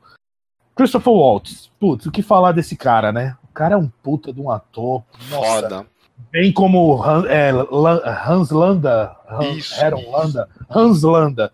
Cara, de longe, de longe, o melhor militar já feito na história do cinema. Se alguém conseguir me mostrar um militar que tenha ficado melhor do que o Hans Landa, por favor, me mostre, eu não conheço. Vou falar agora, vou falar agora. Posso falar? Fala, fala. Arnold Schwarzenegger em Comando para Matar. Não tem nada melhor que aquilo, filho. Aquele ali é Deus himself. Pode continuar o seu Mas discursinho ali, mas, ali, mas, mas ali é muito badass, cara. Não dá pra Ali comparar. ele come boinas verdes no café da manhã, filho. Isso eu Ah, vou com tatuar essa certeza. frase no Com peito. certeza, com eu certeza. como boinas verdes no café da manhã, mas pode continuar. É, Bom, o que mais? Brad Pitt, pô, maravilhoso, lindo, perfeito, Gato. olhos azuis, gatíssimo, nossa, pegava fácil. Pô, é, Aquele bigodinho dele. hum. É, é exatamente isso. O que que, eu, o que que eu posso falar do Brad Pitt aí? Cara, um ator que até então, pelo que eu conheço dele, não conheço muito da, da filmografia dele, mas é um cara que tá totalmente fora da zona de conforto dele. Ele tá fazendo um papel que, cara, Sim. Eu imaginaria qualquer pessoa fazendo aquele papel, menos o Brad Pitt, e ele faz muito bem. Ele tá atuando muito bem e ele consegue ser badass, entendeu? Ele consegue ser um cara que tem bolas, ele comanda os caras, ele tem. A atuação dele tá maravilhosa. Christopher Waltz, já falei, os caras psicopatas, é, todo mundo também já falou. O filme é muito bom, muito bem ambientado, tem cenas clássicas, assim. Acho que para a história do cinema. É um filme que quem quer fazer cinema precisa ver. Porque tem diversas aulas ali. Eu não vou lembrar agora tudo, porque é um filme muito com muitos, muitos detalhes, mas assim, é um filme maravilhoso na questão de cinema. é Assim, é um filme cinema. Todos os elementos estão ali, tudo. A fotografia é muito boa. ah, só tem uma coisa, só um defeito que eu acho em, em Bastardos Inglórios. Se chama Mike Myers. Eu odeio esse cara. Eu odeio esse cara. Isso é gratuito. Ó, isso é, isso é gratuito. Se tem alguém que tá me ouvindo agora e você é fã de Mike Myers, eu quero que você morra de gangrena. Cara, como eu odeio o Mike Myers. Deve ter alguma explicação, sei lá, é, transcendental pra isso. Eu acho que ele deve ter comido meu cu em outra. outra, outra- sabe? E assim, ele deve ter comido e não deve ter feito carinho, entendeu? Porque eu fiquei muito puto. Eu não gosto dele. Era um cara que podia ter saído do filme. Beleza. Tirando isso. Tirando isso, o filme é maravilhoso. Cara, ele é o meu. Bom, como a gente já chegou, né, no meu, no- nos tops, ah, ele tá no meu segundo lugar, sem dúvida nenhuma. É um filme maravilhoso, maravilhoso. Ó, eu sobre Bastardos Inglórios, assim, eu acho que Bastardos Inglórios ele tem muito do Kill Bill 2, né, nos pontos que eu tanto ressaltei, que são as tomadas de câmeras ininterruptas, as bases de pesquisa tão bem feitas e bem implementadas. Então, por exemplo, no Kill Bill, né, o, o Tarantino ele coloca muito do western lá, e nesse filme ele coloca o melhor da narrativa dos bons filmes de guerra né, que é o trabalho da personalidade sofrida, o desespero, a- aquela situação crítica de você estar com medo o tempo todo. Então, assim, é legal também porque o filme ele é lotado de humor negro do começo ao fim, né? Ele tem momentos muito bons de humor negro.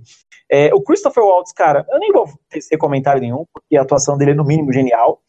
É, eu acho que tem também uma atuação que a gente pode falar, que o Washington bem lembrou, né, que é o Eli Roth, que era o sargento Donnie lá, o urso judeu, quebrando É. cabeça de nazista, meu, um animal. Eu acho que esse aqui é mais um exemplo né, também. é, Muito esse é mais um exemplo também de amizade do Tarantino com outros diretores, porque para quem não sabe, o Eli Roth ele é diretor do Albergue e alguns outros filmes bem gore. É, esse filme também serve para mostrar que o Tarantino gosta de desenterrar a gente do limbo, porque ele traz o Mike Myers, que o Messias já tão bem amaldiçoou aqui. Eu acho que esse filme ele também serviu para apresentar o Daniel Brühl, ou Brühl, não sei como é que se pronuncia. É, ele faz o Frederick Zoller no filme, que era aquele herói de guerra alemão, que inclusive é inspirado numa história real. O personagem dele é inspirado num personagem real, que foi um cara que ficou defendendo sozinho um ponto na guerra e dando tiro, e realmente teve um filme sobre isso na Alemanha, na Alemanha nazista. É até um assunto, para quem não sabe, é, é, legal pesquisar essa história. Tá? Exatamente. Então, assim, e da mesma maneira que o Kill Bill tão bem trabalhou um elenco de atores japoneses, aqui ele tão bem trabalha um elenco de atores alemães e franceses. Né? Então não é gente que sabe falar alemão e francês, são atores dessas nacionalidades mesmo. E para mim, o grande destaque absoluto do filme é o Brad Pitt, parado. Né? O Brad Pitt, eu, eu, eu sempre tive um pouco de resistência com ele no passado, mas isso acabou quando eu assisti Troia. Mas não é aquela cena que ele aparece nu, de costas, com aquela bunda quadrada, maravilhosa, enorme. Ai, para, para. Não foi, é, não foi essa para. cena que me convenceu que esse homem gostoso era um bom ator. Não. Ele me convenceu no Troia, principalmente, pelo seguinte. Ele interpreta um Aquiles que ele é a pica divina de Zeus no filme, cara. Ele é o cara mais badass da história. É, Leônidas é um cuzão perto do, do Aquiles do Brad Pitt, verdade seja dita. Então, assim, é, as frases, a entonação, a postura, a leitura corporal dele no filme me convenceu muito. Falei, pô, o Brad Pitt é ator pra caralho. Entendeu? Então, do, do Troia pra frente, eu comecei a prestar muita atenção na carreira dele, nas boas atuações dele. E aqui, meu, como o tenente Aldo Raine, ele só serviu para meu, bater um statement total. Tipo, ó, eu sou foda pra caralho e vocês vão punhetar pra mim pro resto da vida. então agora vamos falar sobre a primeira colocação eleita por exatamente 5 bilhões 399 bilhões. milhões e mais alguns números que eu não vou conseguir ler porque não cabe nem na tela da nossa votação que explodiu a internet. Em primeiro lugar, uma posição meio óbvia, eu não concordo com esse primeiro lugar, mas Total. é o filme também que, que deixou o nome do Tarantino em grande destaque. Acho que não é um filme que jogou ele para o mundo, mas o filme que deixou ele em grande destaque mesmo, que foi o Pulp Fiction, Tempo de Violência. Ele é de 1994, e eu acho que o maior mérito desse filme foi o Tarantino ter é, reunido um elenco de superstars na época, desenterrar o John Travolta. Eu acho que o Tarantino era um coveiro antes de ser diretor, não é possível, porque ele só traz morto dele. trouxe o John Travolta do limbo, trouxe o Bruce Willis, trouxe todo mundo essa desgraça. Então, vamos começar com a nossa convidada psicopata e sanguinolenta, Juliette. O que, que você acha de Pulp Fiction? Ele tá no seu top 3? Não, ele não tá no meu top 3. Não é um dos filmes que eu mais gosto dele, não. É, esse filme eu gosto, lógico, Tarantino, mas é, eu me apego mais aos detalhes, que nem você disse, de trazer o John Travolta de volta. Eu acho que. Ó, oh, peraí, peraí, peraí. Fala de novo essa frase, por favor. Trazer o John Travolta de volta. Olha! Oi! Barulho de bateria, por favor. Barulho de bateria. Ele... Pode continuar, Júlio. Então, eu acho que foi uma puta sacada e o, e o John Travolta acho que tava na mesma pegada, tava cheirando a mesma coisa que ele na época, não sei. Tava doidinho e, sei lá, eu curti pra caramba. Eu sei que as músicas desse filme são músicas que, que faziam parte da infância do Tarantino. É, e como sempre, assim, ressaltar as músicas. Pulp Fiction também tem bastante música boa. E você, o Washington Senna, o que, que você acha de Pulp Fiction? Cara, ele é meu segundo filme, ele tá. Ele, ele é o segundo preferido dele. Eu, é um filme que é engraçado, né? Porque se você pegar ele no contexto geral, a história dele não diz nada, né? É uma história que não tem pé nem cabeça, tipo, uma historinha bem. Mas a forma como que ele faz as conexões, as idas e voltas, né, dos personagens, aquela, aquela maluquice de, de sempre alguma coisa pode dar uma merda fedorenta Cara, é muito foda, assim. É, e é um filme que acho que foi a, a, o, a porta na, o pé na porta, né, do Tarantino. Acho que foi o primeiro pé na porta dele que falou assim, ó, cheguei, me vejam, eu sou Tarantino. E é um filme que chegou marcando marcando a cultura pop também, né? Porque ele trouxe todos os elementos de, de estética naquela, é, daquela época que os filmes estavam seguindo uma receitinha bem, bem igual, né? Todo mundo naquela mesma toada, assim. Aí chegou o Tarantino com um visual diferente, se apropriando de, de elementos da década de 70, de toda da, da, daquele um tom um pouquinho no, no ar também, né? E os diálogos, ele se aproveitando do- dos diálogos, as, as cenas do Samuel Jackson, cara, quando ele, ele resolve citar os trechos da Bíblia, são impagáveis, cara. São É, aquilo lá é emblemático até hoje, né? Uma das cenas mais emblemáticas do cinema, diga-se de passagem. né? A E dança do foi, Oi. foi esse filme que ele escreveu o papel do, do Samuel Jackson, que foi que ele escreveu justamente pra ele interpretar mesmo? Foi, foi. Foi esse, filme, né? Foi, Foi. É, foi. Cara, é um filme muito foda, porque ele chegou, né? Ele chegou marcando, né, uma época, né? É um filme que, que querendo ou não, ele é emblemático demais pela época, pela, pela estética, né? Que che- chegou mostrando o Tarantino no- na força total. na- ele- tem, acho que ele cumpriu o mesmo papel na década de 90 do que que o Bill cumpriu no, no anos 2000, né? Chegar mostrando para a cultura pop que ela pode ser reinventada de uma forma é, diferente, de uma forma bem inovadora, mas com elementos assim que não tão sofisticados, né? Uma boa história, alguns personagens bem escritos, diálogos decentes, já são o suficiente para marcar, né? É um filme que eu acho muito. Sempre que possível eu revejo ele, assim, de dois, dois anos eu tento rever, porque é um filme que e ainda cheira bem, bem, bem legal, cara. Não cheira a mofo. Totalmente recomendável. E você, Messias, o que, que você acha de Pulp Fiction? Tá no seu top 3? Ah, não, não tá no meu top 3. Gosto de Pulp Fiction. É, sei que muita gente vai me odiar agora, principalmente os fanboys de, e fangirls de Pulp Fiction, mas eu acho que Pulp Fiction é um filme que as pessoas aprenderam a gostar. Em que sentido? É, é um filme que ficou, se tornou clássico do, do, do Tarantino. Ele é meio que um clássico ele leva um título de clássico do Tarantino. Por tudo que a gente já falou, por tudo que já foi dito aqui. É um filme muito bom, mas como o Washington falou, ele não tem história. Ele é, um, ele é quase um filme pornô. Ele só tem uma desculpa. Estou chegando com uma pizza, posso te comer? Lá. Nossa, eu acho que a minha lâmpada pifou. Eu vou chamar alguém. Aí chama o vizinho. Você pode trocar a minha lâmpada? Claro. Aproveita e me come. Entendeu? É um filme que ele não tem muita história. Ele tem uma desculpa. Ele tem uma desculpa. Samuel Jackson, de longe o maior destaque do filme, acho maravilhoso ele. Ah, o John Travolta fica, apesar de ele estar muito bom no filme, ele fica bem apagado quando você junta ele com, com o Samuel Jackson. Mas é aquela coisa, é um filme pipocão, bem legal, com muita ação, com muito sangue, com muita coisa policial, mas é um filme que as pessoas meio que aprenderam a gostar, entendeu? Eu acho que tá, o Pulp Fiction tá muito mais na memória afetiva das pessoas, de, de associar Tarantino a Pulp Fiction e Kill Bill, do que realmente o que o filme entrega.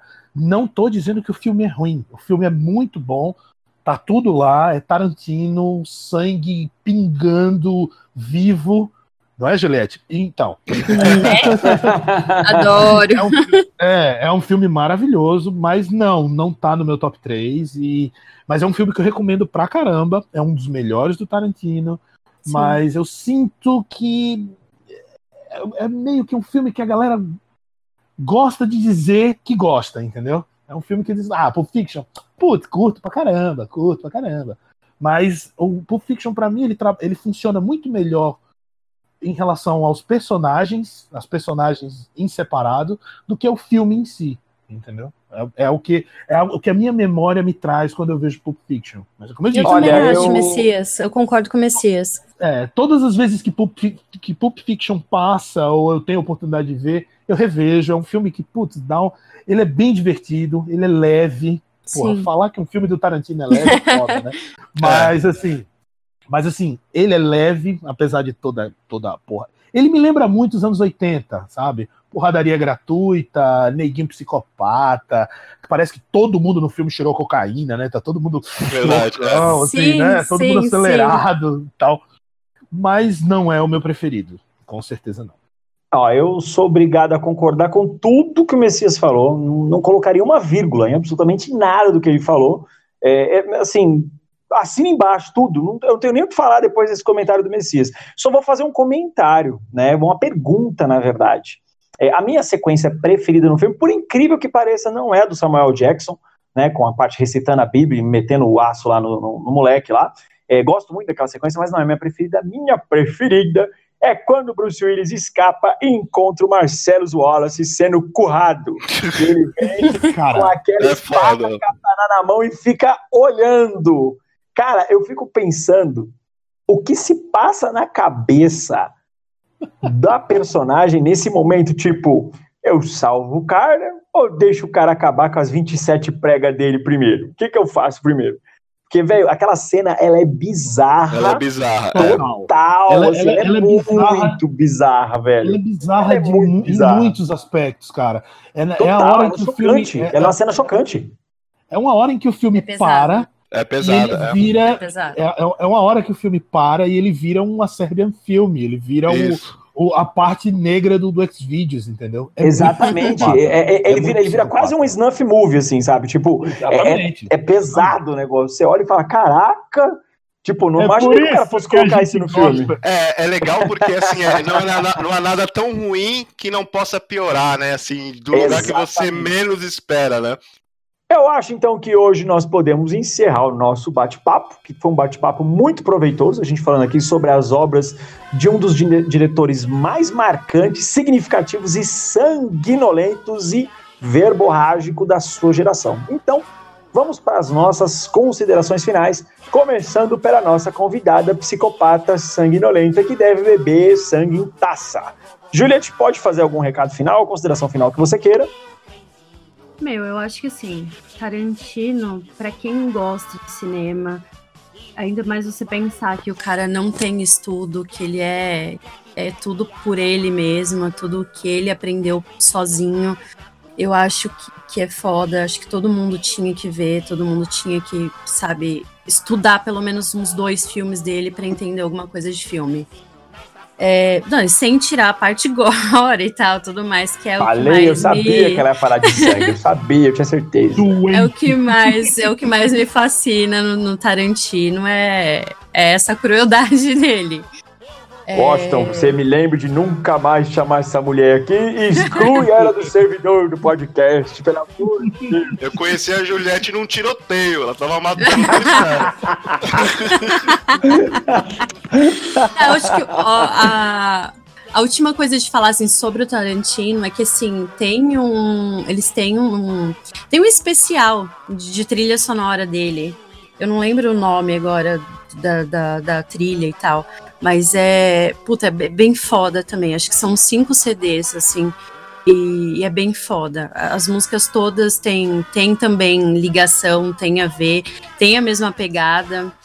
Eu acho Tarantino foda. Legal, você quer deixar algum recado final para os ouvintes sobre você, sobre a sua pessoa? Alguma coisa que você faz na vida que você queira divulgar, além de beber sangue, matar pessoas em tiroteio e colecionar fotos de gente morta?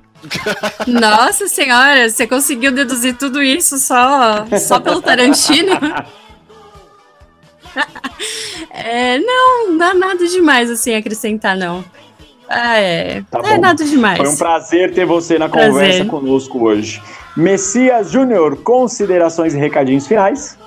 Ah, vamos lá, gente. Mais uma vez, sempre muito bom estar aqui com vocês, brincar com vocês, dançar com vocês. Ui, Ah, ah, muito bom ah, saber que agora nós temos uma psicopata bebedora de sangue aqui com a gente. Maravilhosa, bem-vindo, Juliette. Foi muito, Muito bom obrigada. O, o papo. E assim, cara, eu acho que o que a gente precisava dizer sobre o Tarantino já foi dito. Ah, recadinhos finais, como todo mundo já sabe, eu tô sociável aí nas redes sociais. Se vocês quiserem me seguir, trocar ideia, estou no Instagram, estou no Twitter, tudo é N Messias Júnior. Procura lá, dá teu like, segue de volta, troca likes e Manda nudes. nudes, manda nudes. Por favor, por favor. Agora, por favor. Agora, por favor, depilem o saco antes de mandarem os? Washington Senna, o pior editor da galáxia, recados finais. Sim, primeiro agradecer a Juliette pela participação nesse melhor podcast do Brasil. Nós somos os melhores. Agradecer o. Da, da galáxia. agradecer os 525 bilhões de pessoas que votaram na, na- na nossa enquete aí, que praticamente quase derrubaram a internet. E galera, Estamos no Spotify, procurando Bitucas, procure lá. É, estamos também no iTunes, qualquer agregador aí de podcast. E a, é, semana que vem, né, estaremos lá no Mais Você. Estaremos também participando do encontro com a Fátima Bernardes. Vamos fazer uma matéria sobre pod, os piores podcasts de, da, de São Paulo no SPTV. Estamos aí, galera. A gente vai tentando, né, é, imprimir a nossa qualidade. E ah, também participaremos uns 25 minutos. Eu tô fazendo um papel de endemoniado lá naquele programa do R.R. Soares. Vejam lá. Ó, a partir dos 25 minutos, quando você ouviu uma voz, eu gosto dele, eu gosto, não quero sair desse corpo. Sou eu, gente. R.R. Soares. Muito obrigado para quem nos apoia. Glória a Deus. Glória a Deus. Glória a Deus. Amém. Glória a Deus. Bom, galera, é, mais uma vez, queria agradecer aí a audiência de vocês, queria agradecer os compartilhamentos, queria agradecer principalmente a galera que agora está indicando a gente. Acredite se quiser, nós chegamos Verdade, nesse status. Eu vejo isso agora direto no Twitter. Quer ouvir podcast bom? Aí cita vários famosos e a gente no meio. Então, por Muito favor, obrigado. Mandem as suas contas novamente para eu não errar os depósitos futuros. Muito obrigado. Também queria agradecer a todo mundo que me segue no Twitter, que me manda nudes, pessoal que manda foto de gente morta. Se você quiser me seguir nas redes sociais, no Twitter, AlcofaY2K, lá eu falo muito mesmo. Se quiser me acompanhar no Instagram, mas é uma coisa que eu faço mais a ver com board games, que é o meu trabalho no YouTube também, Alcofa 2015, e no YouTube só procurar lá Alan Farias, direto ao ponto, que é onde eu sou uma pessoa normal. Aqui no podcast eu encarno Satanás mesmo. E também queria fazer a última propaganda do, do, do programa, né? Que agora, após esse episódio, eu decidi fazer um molde da bunda do Brad Pitt. Vou vender um molde da bunda do Brad Pitt pra você comer ele. Como o Brad Pitt. Vai ser o slogan. Vou- ah, vai estar à venda em um sex shop perto de você em breve. Mais uma vez, Vai obrigado vender. e tchau. Falou, galera. Valeus.